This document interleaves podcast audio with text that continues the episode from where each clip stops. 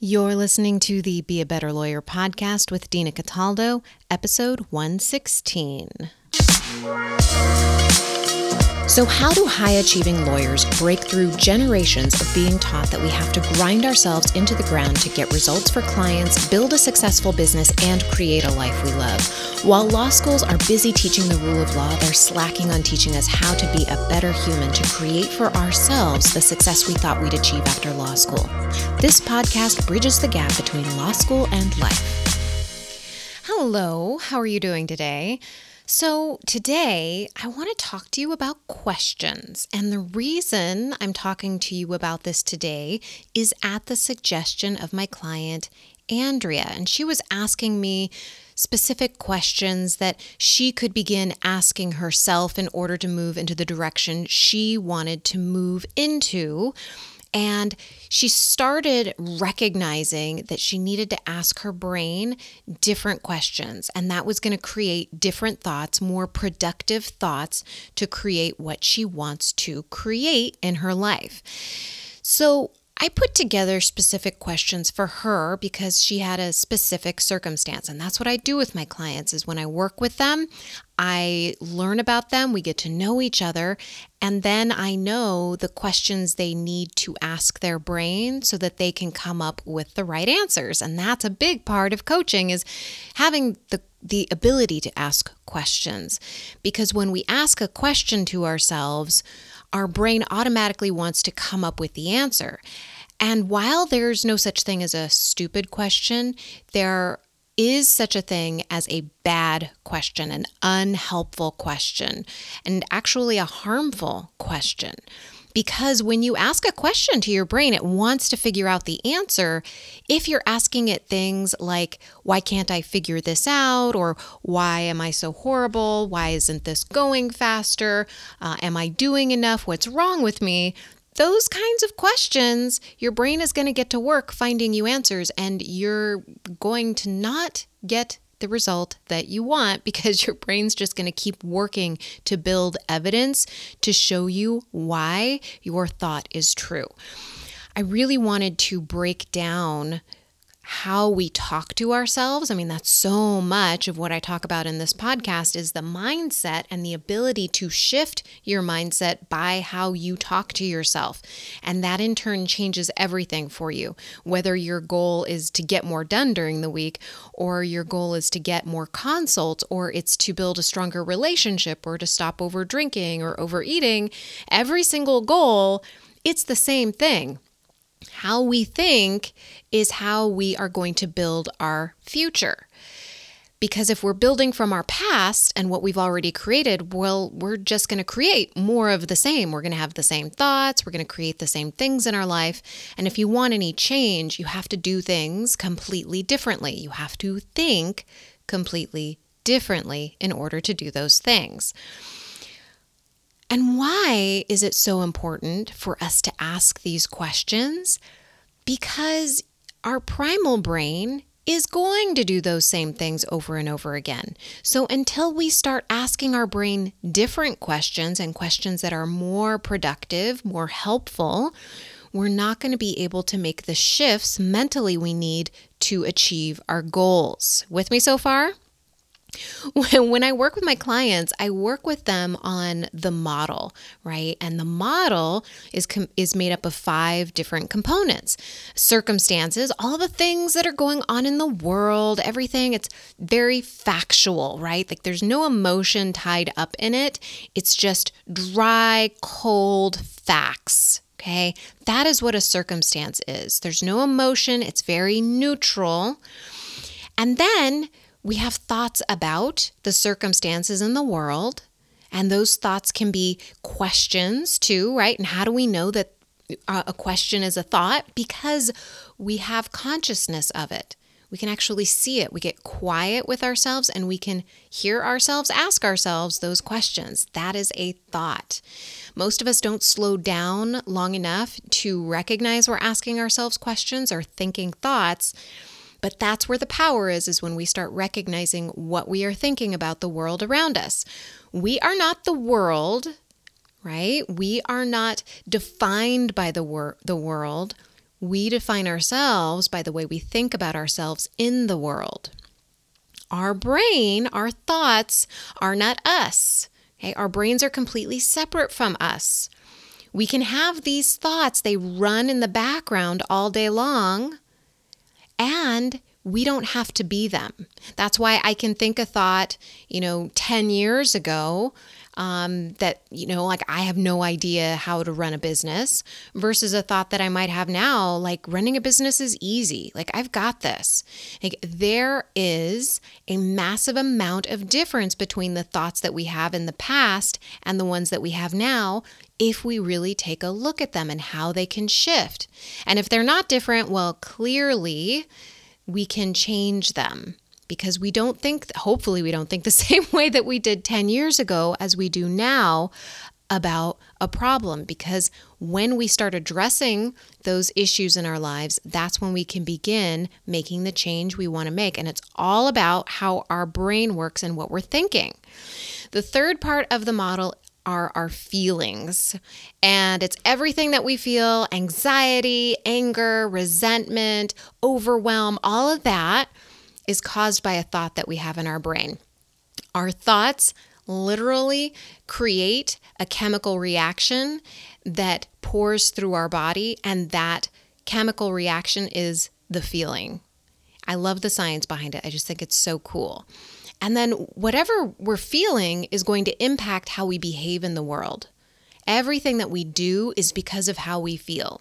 If we snap at somebody we love, it's because maybe we're feeling anxious about something that we thought about earlier in the day about work.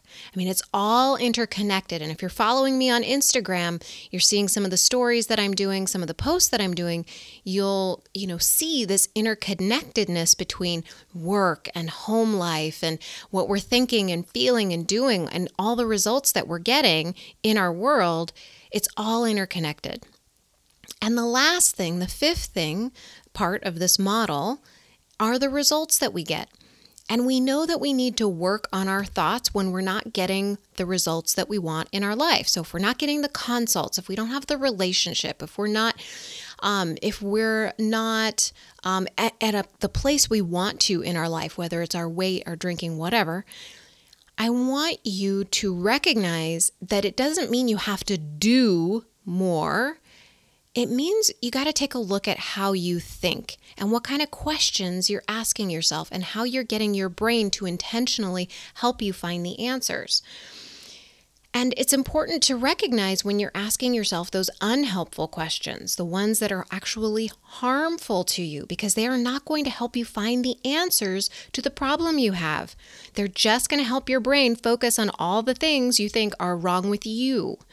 So here's some general guidelines before I give you some examples because I was kind of hesitant to just make this um, like a, a question palooza where you get all the questions and it's just you know you sit down and you answer them. I don't I don't want you to do that because it's so personal these questions and every time I'm in a coaching session I'm very present to the fact that the person on the other side of you know the zoom camera is someone who has a very unique set of circumstances in their life and a very unique way of talking to themselves. Everybody talks to themselves just a little bit differently.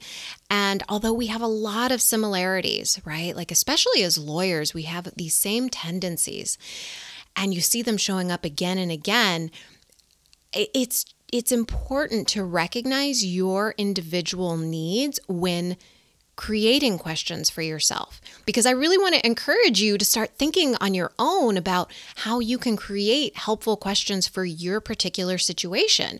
Like, whatever's going on in your life, why not ask yourself, like, hey, how can I make this even better, right? All right, so I'm getting into the question part a little bit early, but what I want to give you these guidelines for is to just check in before you start asking yourself questions, before you start creating questions for yourself, check in to see if your questions do these. Okay, so helpful questions focus on solutions and they give us 100% responsibility of our results.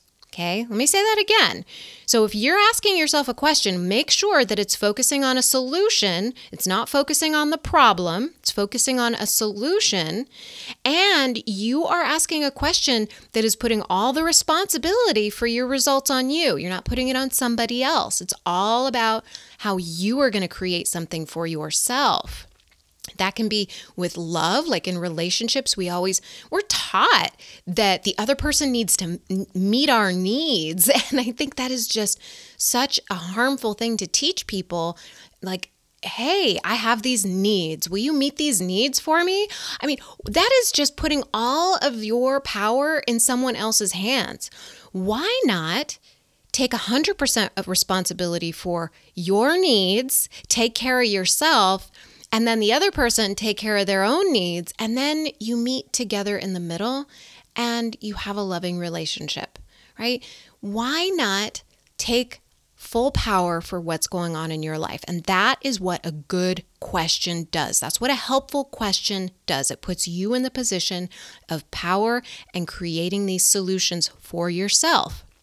They do not focus on someone else right? That gives away all of your power we ask ourselves, well, what should they do to make me happy in this situation?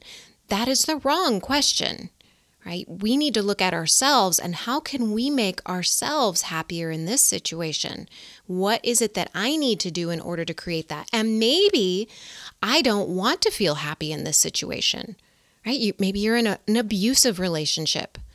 Do you want to be happy in that relationship? That's the question you have to ask yourself because the goal of life is not to be happy all the time. Like these questions are not going to be designed to make you 100% happy all the time because life, it's 50 50.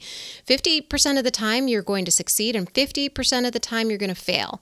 50% of the time it's going to be so freaking awesome, and then 50% of the time something horrible is going to happen, right? I want you to look at these questions more as how to live a full human life, one where you get to experience everything in its fullness and look at your own life in terms of how can you live bigger into it? How can you live in alignment with your values? What are your values?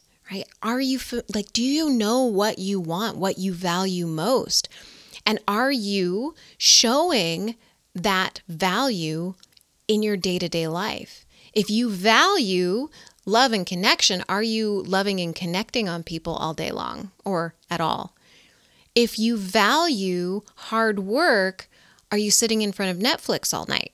So you just kind of think about this like not in a judgmental way. Like there's no judgment with these questions. These questions are really analytical and just meant to get your brain thinking. Like, hey, what do I value? Like, am I showing, am I doing that in my life? Like, is it showing up in my life that way?